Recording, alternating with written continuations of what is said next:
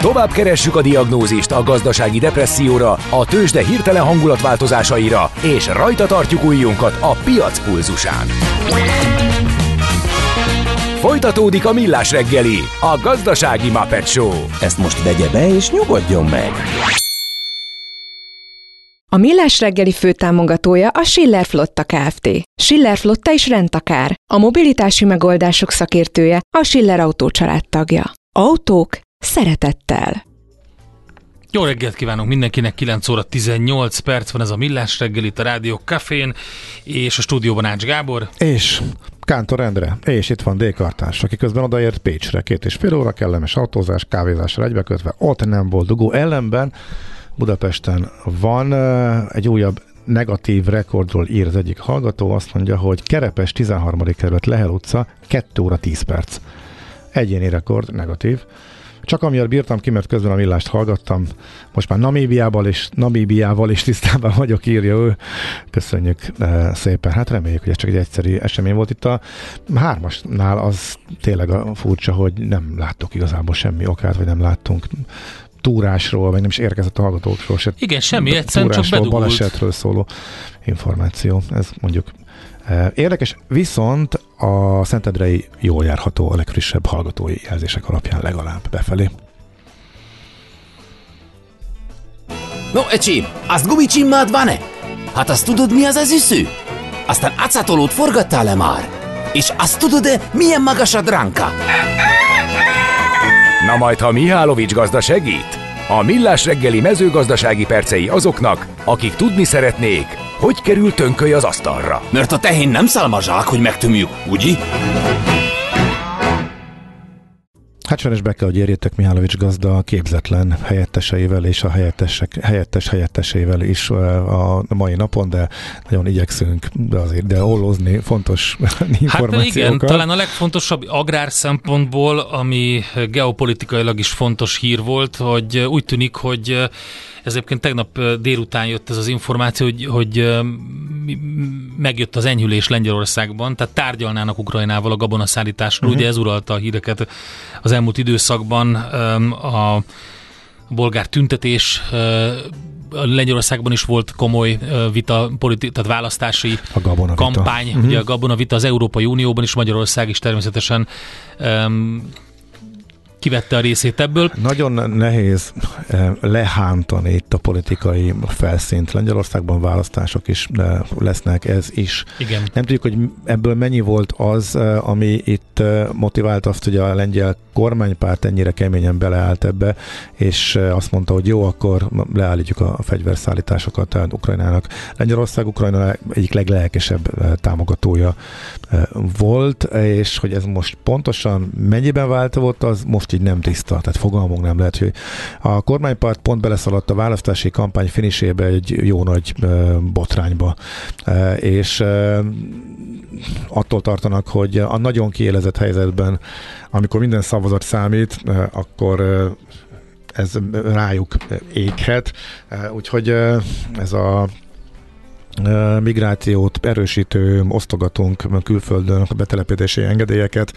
Ez a legrosszabb kor jött nekik, hogy nyilván ezzel is összefüggésben áll, csak ezt senki nem tudja, hogy mennyire. Azt, hogy a lengyelek ennyire keményen álltak ebbe bele, és engedték be a fegyverszállítások leállítását Ukrajnának. Na, minden esetre a magyar helyzetet, illetően pedig ismét egy korábbi Telex cikket tudnék ajánlani, hogyha valaki szeretné lehántani a politikai felszínt arról, tehát konkrétan mennyire veszélyes Magyarország, mennyire veszélyezteti a magyar gazdák érdekeit az ukrán gabona beáramlás. Hát ebből az derült ki, hogy gyakorlatilag semennyire, mert mindenünk megvan, önállatók vagyunk, amúgy sem jönne ide az ukrán gabona. Viszont van egy terület, ahol viszont jogos a félelem, az a csirkehús területe. Igen, erről beszéltünk egyébként.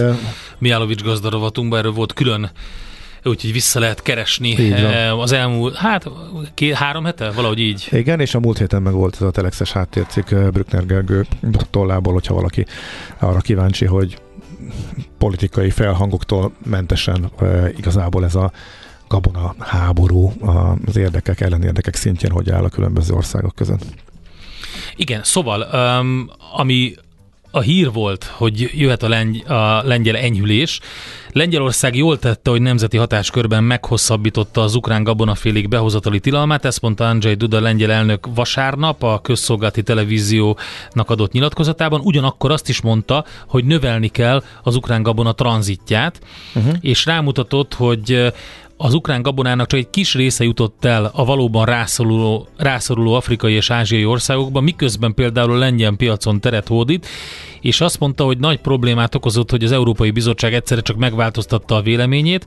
Minden esetre azt mondták egyébként, hogy mindent meg kell tenni annak érdekében, hogy azt mondta, hogy a tranzit minél nagyobb volumenű legyen, és azt mondta a lengyel mezőgazdasági miniszter Robert Telus, hogy az Ukrajnával szomszédos 5 Európai Uniós ország koalíciója támogatja azt a javaslatot, hogy pénzügyi támogatást nyújtsanak Ukrajnának a gabona tranzitjához, és hogy erről fognak egyébként az ukrán agrárminiszterrel ma tárgyalni. Tehát elindult egy egyeztetés, elindult egy megállapodás, és nem az a lényeg, hogy belefolytsák Ukrajnát a gabonába, hanem az, hogy segítsenek, hogy ez a gabona azokra a piacokra jusson el, ahol kell, meglegyen a bevétel, pénzügyi támogatás legyen, de közben azokat a piacokat pedig, ahova nem kell, és egyébként kárt okozna gazdasági szempontból, oda meg ne menjen.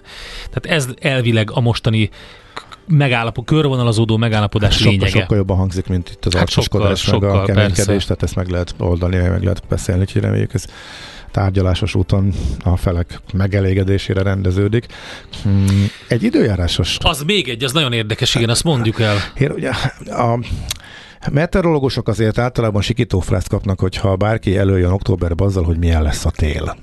Mert hogy igazából 2 héten túlra már azért nagyon nagy bizonytalansággal terhelt mindenféle előrejelzés. Van viszont hosszú távú előrejelzéseket illetően is egy olyan dolog, amit érdemes és szoktak is figyelembe venni a profi meteorológusok is, mert hogy nyilván nem órára, meg napra, meg hetekre lebontva, de a jellegére hathat az időjárásnak egy erős El Niño és az erős El Niña jelenség, amikor az óceán felszín az átlagnál jóval melegebb, illetve hidegebb, és most nagyon-nagyon leegyszerűsítve, nem merve a részletekbe, az elmúlt években El Niño volt, ami azért volt fontos, vagy érdekes, mert inkább a szárazabb időjárás irányába hatott, például Európát tekintve, miután a hűvösebb tengervízből kisebb a párolgás, és tényleg nagyon leegyszerűsítve.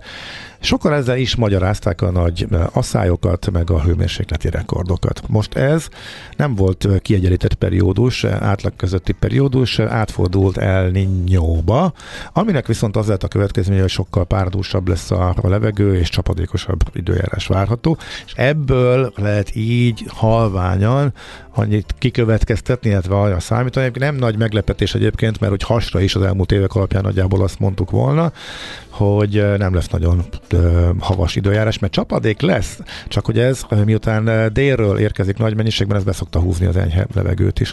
Úgyhogy a csapadékos esős tél az, aminek az esélye megnőtt kimondottan az El Niño jelenség egyre markánsabbá válása miatt. Legalábbis ezt mondják a szakértők, ezt érdemes figyelembe venni a következő időszakra. Az valószínűleg ilyen marad.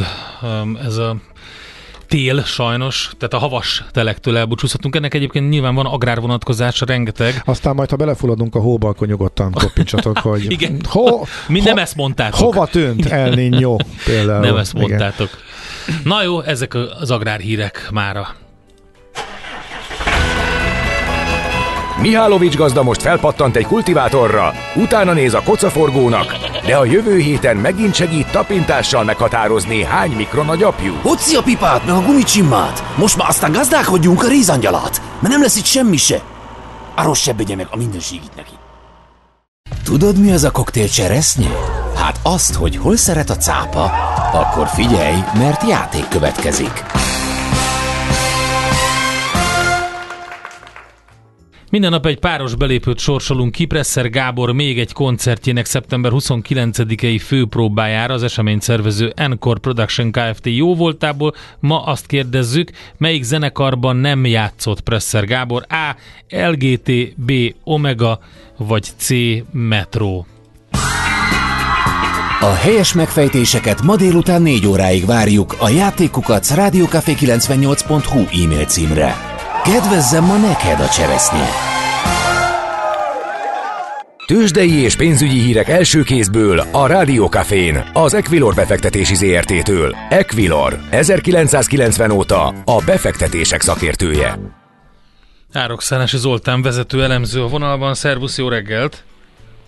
Jó reggelt kívánok, sziasztok! Mit látunk a budapesti értéktőzsdén? Igen, dekódoljuk kicsit meg a pénteki napot is, bocsáss meg, mert akkor sok mindent helyre tettek, ami a közgazdász vándorgyűlésen, ami a csütörtöki esést okozta, mégis tovább szakadt a budapesti piac, hogy ez most egy bizalomvesztés, vagy hogy pénteken mi okozta, és akkor innen kérlek kanyarodjunk rá arra, hogy ma folytatódik-e. Persze. Igen, a pénteki nap is hát sajnos nem volt túl jó, és hát ugye a kérdésedre rátérek, igazából az lehetett a háttérben, hogy ugyebár azt nagyjából visszavonták, hogy a bankokra plusz adóterhet terheljenek rá, de az is látszik, hogy a költségvetési hiányt azt inkább megemelni szándékoznak, és nem kezelni rövid távon. Márpedig véleményünk szerint is a 3,9%-os hiánycél az tarthatatlan, és ugye annyit mondtak el összesen, hogy a tavalyi 6,2-es GDP arányos hiányhoz képest kisebb lesz. Na most ez még mindig elég nagy, tehát hogy nem véletlen egyébként, hogy talán a forint még jobban meg is szenvedte a tegnapi napot, vagy a pénteki napot, mint a BUX.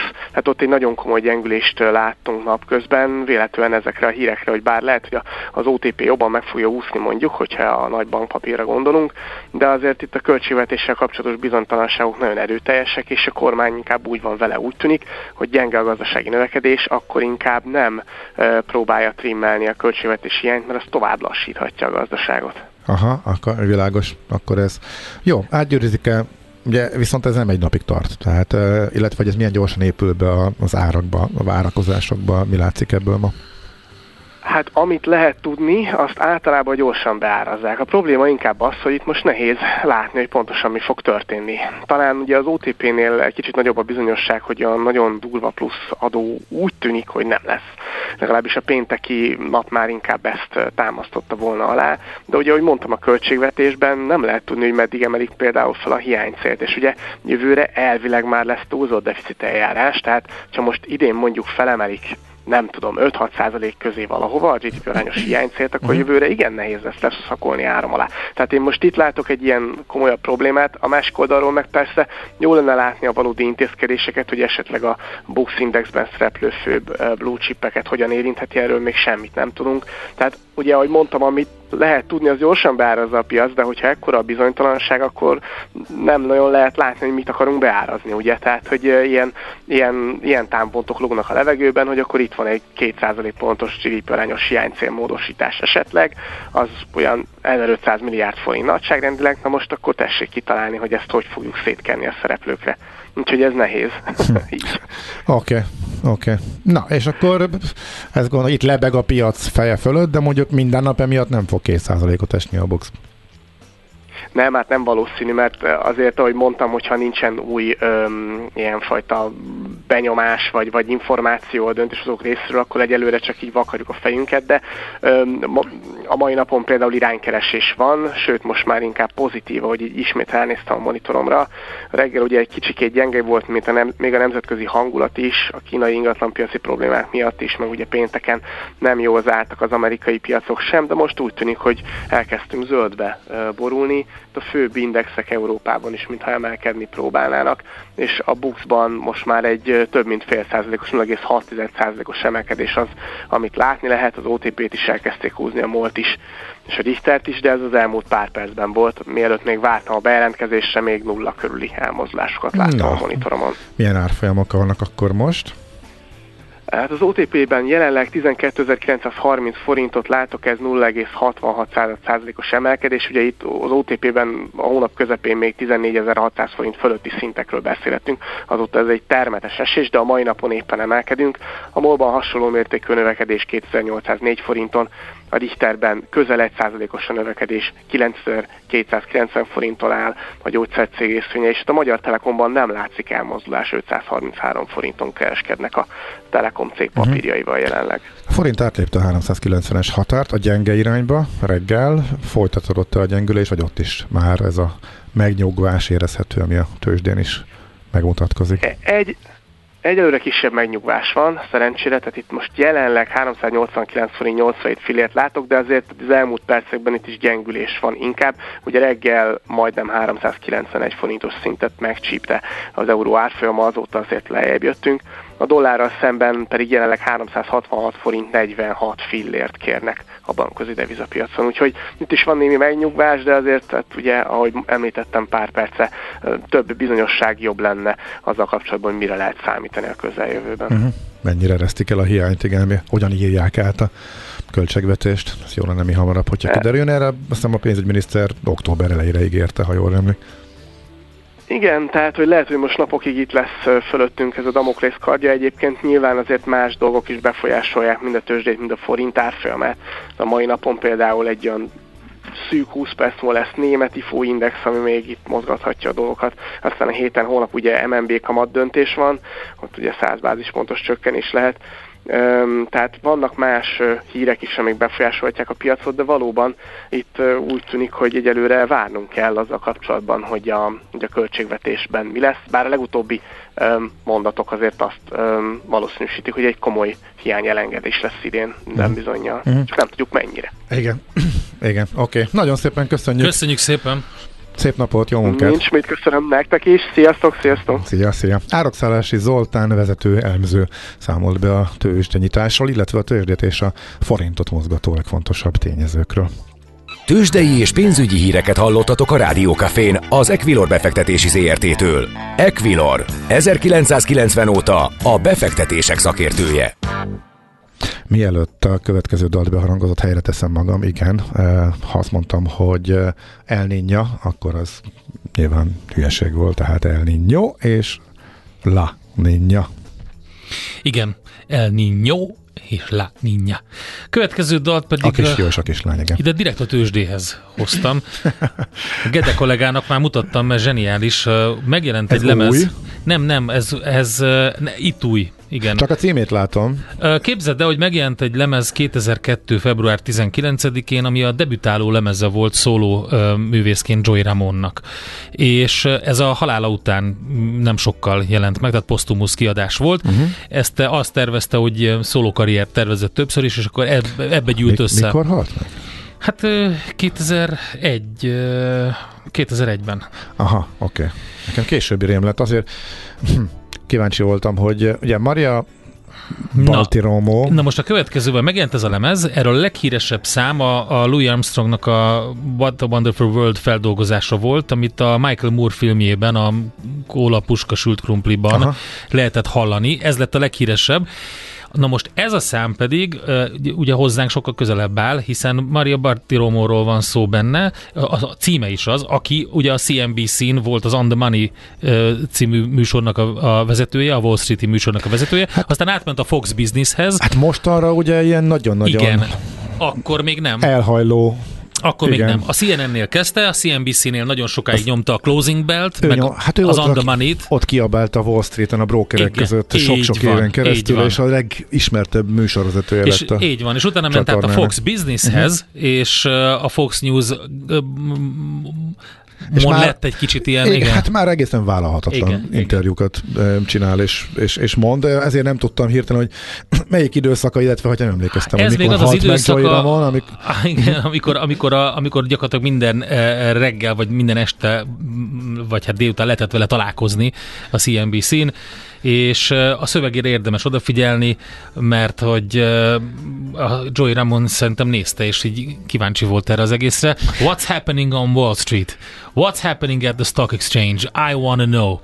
és hogy Maria Bartiromot nézi folyamatosan. Volt már olyan érzésed, hogy egyszer csak megtaláltad a megoldást? A felismerés pillanatában jön el a HEURÉKA-ÉLMÉNY. A Millás reggeli jövő és trendkutatással foglalkozó tudományos ismeretterjesztő rovata következik. Benne pedig Keleti Arthur, aki nem más, mint kibertitok jövőkutató, az Informatikai Biztonság Napja alapítója. Szevasz, jó reggelt! Jó reggelt, sziasztok, hello! És egy tök izgalmas témát dobtál be, az úgynevezett együttműködő ágensek. Ugye magyarul egy kicsit furán hangzik, ügynök vagy ágens, de minden esetre együttműködő AI-ok. Hát ezek olyan mesterséges intelligenciák, amelyek csoportban oldanak meg problémákat. Például szoftvert fejlesztenek, vagy terméket terveznek, de úgy, hogy beállnak egy ilyen céges hierarchiába, hogy van CEO, meg tesztelő, meg mint egy kis cég. Ez hogy működik, hogy néz ez ki? Hát igen, gyakorlatilag itt vannak a jövő munkavállalói, úgyhogy amitől állandóan rettegünk folyamatosan, hogy majd hogy fogják átvenni tőlünk a munkát, hát csoportban, tehát még ráadásul nem is egyedül. Az a helyzet, hogy anélkül, hogy nagyon az etimológiájába belemennék ennek a dolognak, az történt, hogy ugye ott biztos észrevették már sokan, amikor társalognak a mesterséges intelligenciával, most a nagy nyelvi modellekre gondolok, például a ChatGPT-re, észrevették biztosan sokan, hogy hát elég rövid a memóriája szegénynek, tehát ő mondanak neki valamit, és akkor lehet, hogy egy nap múlva már fogalma nincsen, hogy mi erről már beszélgettünk vele. És a kutatók rájöttek arra, hogyha adnak neki memóriát, vagyis hogyha emlékszik arra, hogy miről beszélgettünk, illetve emlékszik arra, hogy milyen ötletei voltak azelőtt, akkor ezt a képességét, ezt lehet arra használni, hogy saját magát fejleszte. Annyira, hogy volt olyan mesterséges intelligencia rendszer, ugyanilyen elem alapon, ami például ebben az ismert ilyen pixeles játékban, a Minecraftben képes volt fejlődni, tehát eszközöket fejlesztett, és ezeket az kifejlesztett eszközöket tudta tovább használni arra, hogy ő még tovább fejlődjön, tehát gyakorlatilag egy evolúciót tudott bejárni, csak azért, mert van memóriája, de egyébként az emberek is ilyenek, tehát ugye mi is azért tudunk haladni, mert egyszer valaki kitalálta a betont, mondjuk a rómaiak, azt egy picit elfelejtettük, hogy kitalálták, de aztán megtaláltuk azt, amit le volt írva, és akkor megint csináltunk betont. Na szóval az úgy jön ez ide, hogy igazából ezek az ügynökök vagy ágensek, elég rossz szó, ez agentnek hívják ugye angolul, ezek a kis mesterséges intelligencia darabkák tulajdonképpen, ezek kaptak memóriát a kutatóktól, illetve a fejlesztőktől, és ezért képesek arra, hogyha valamit megcsinálnak, tehát kitalálnak valamilyen ötletet, mondjuk úgy, mint a ChatGPT-ben megkérdezzük a mesterséges intelligenciát, hogy valamit találjon ki nekünk, kitalál valamit, viszont erre emlékezni fog. Ez az egyik komponens. A másik pedig az, hogy miután ezekkel csetelni lehet, tehát ugye kifejezetten nyelvi modellek, azért az is kiderült, hogy az egyik ügynök a másikkal, tehát az egyik mesterséges intelligencia a másikkal tud beszélgetni, pont úgy, mint két ember.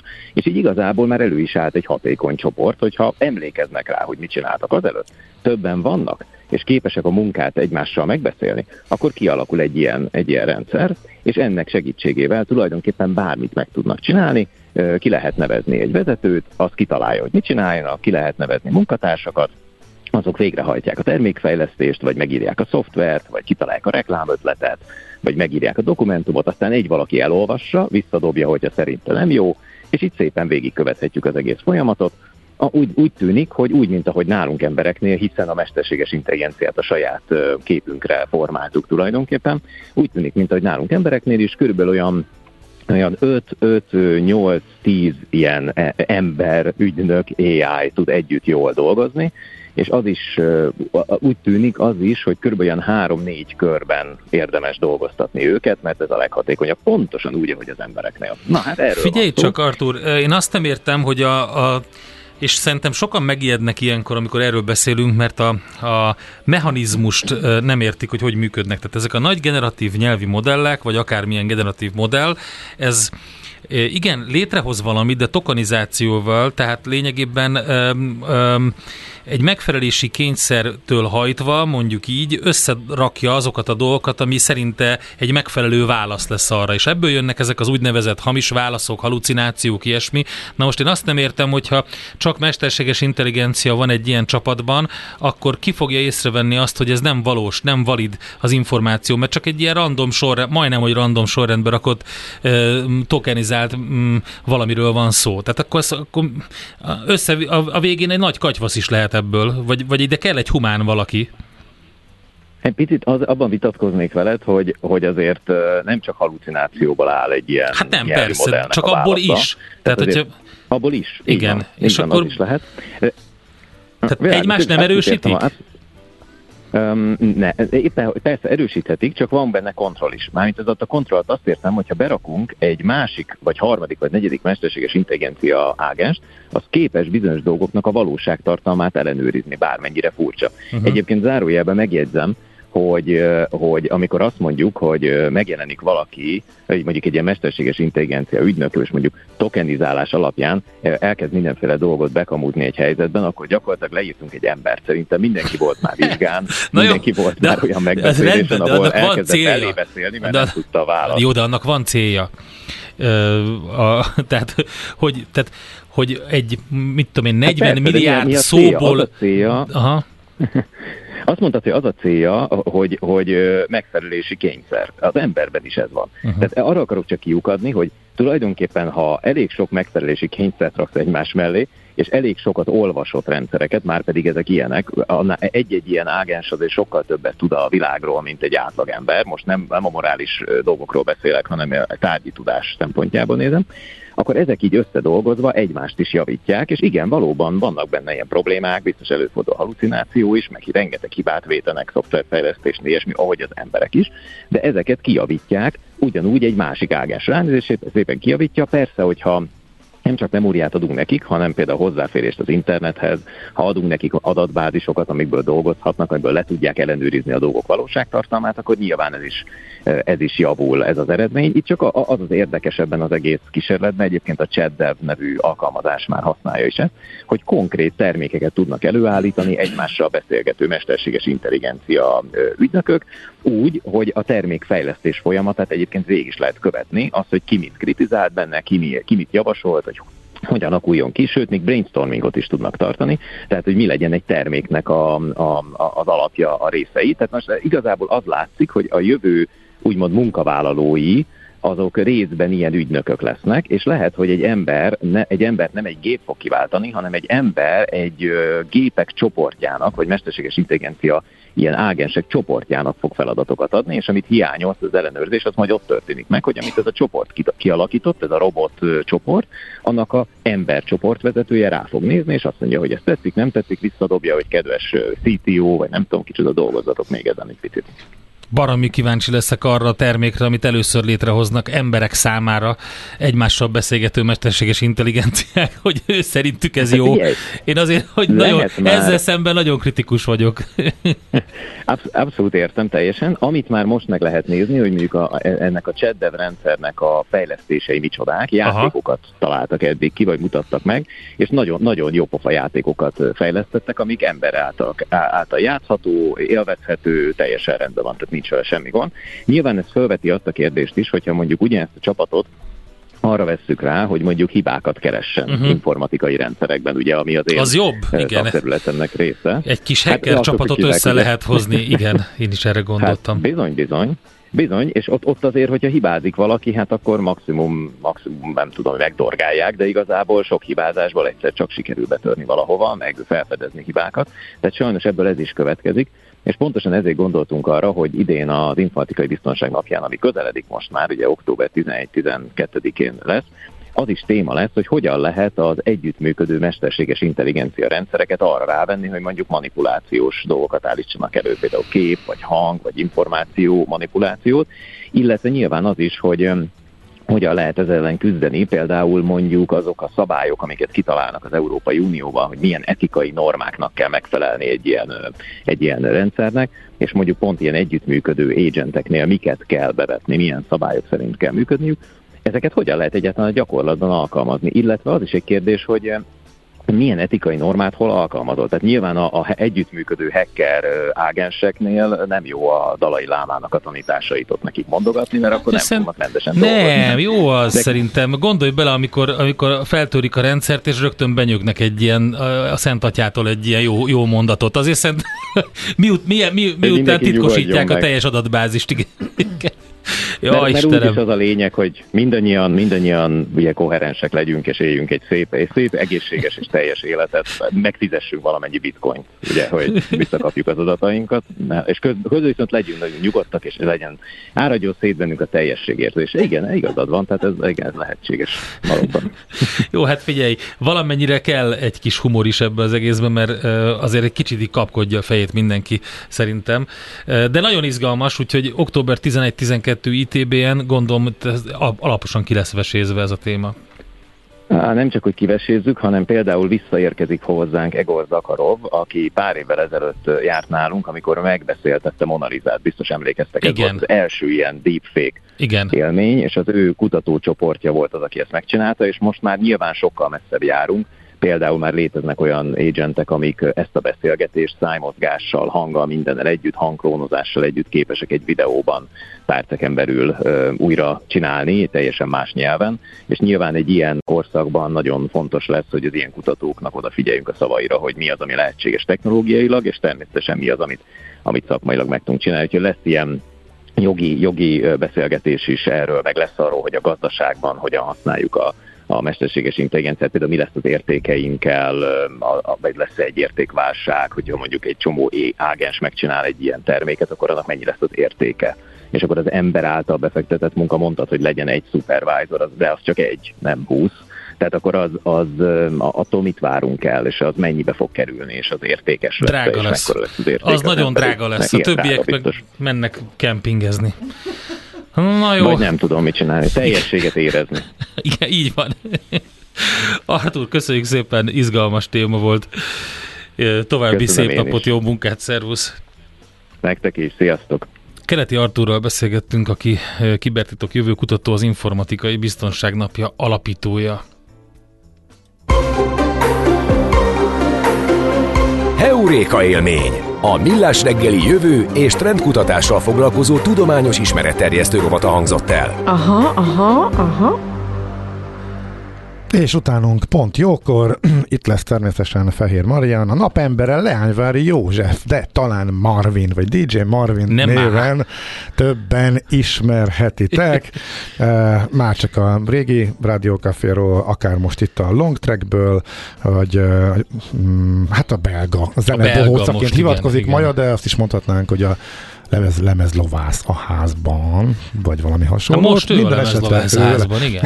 Ő lesz itt az első órában, az életünk dolgaiba pedig a Várkertet és a Palota negyedet, vagy a Palota negyedet felelő várkapitányság turisztikai, kulturális és kommunikációs vezérigazgató helyettese Sikota Krisztina fog érkezni, az ottani fejlesztéseket, kulturális programokat, új helyszíneket, minden ilyesmit fogják kibeszélni Marianna. Mindez csak Czóler Andi hírei után, aki már türelmetlenül várja, hogy mikor és indul a... És hallgatta Artúrt. Igen, megijedt, nem szabad annyira megijedni. Holnap is jöhetsz meg. Nem szabad annyira nem sürgős. Oké. Nem gyorsak a változások. Na, elköszöntünk holnap akkor. Okay. Ismétlés reggel fél hétkor, nem, reggel 6-kor, fél hétkor már Gede kollégával itt leszünk élőben. Addig is hallgassátok a Rádió Cafét. Szép napot, sziasztok! Sziasztok!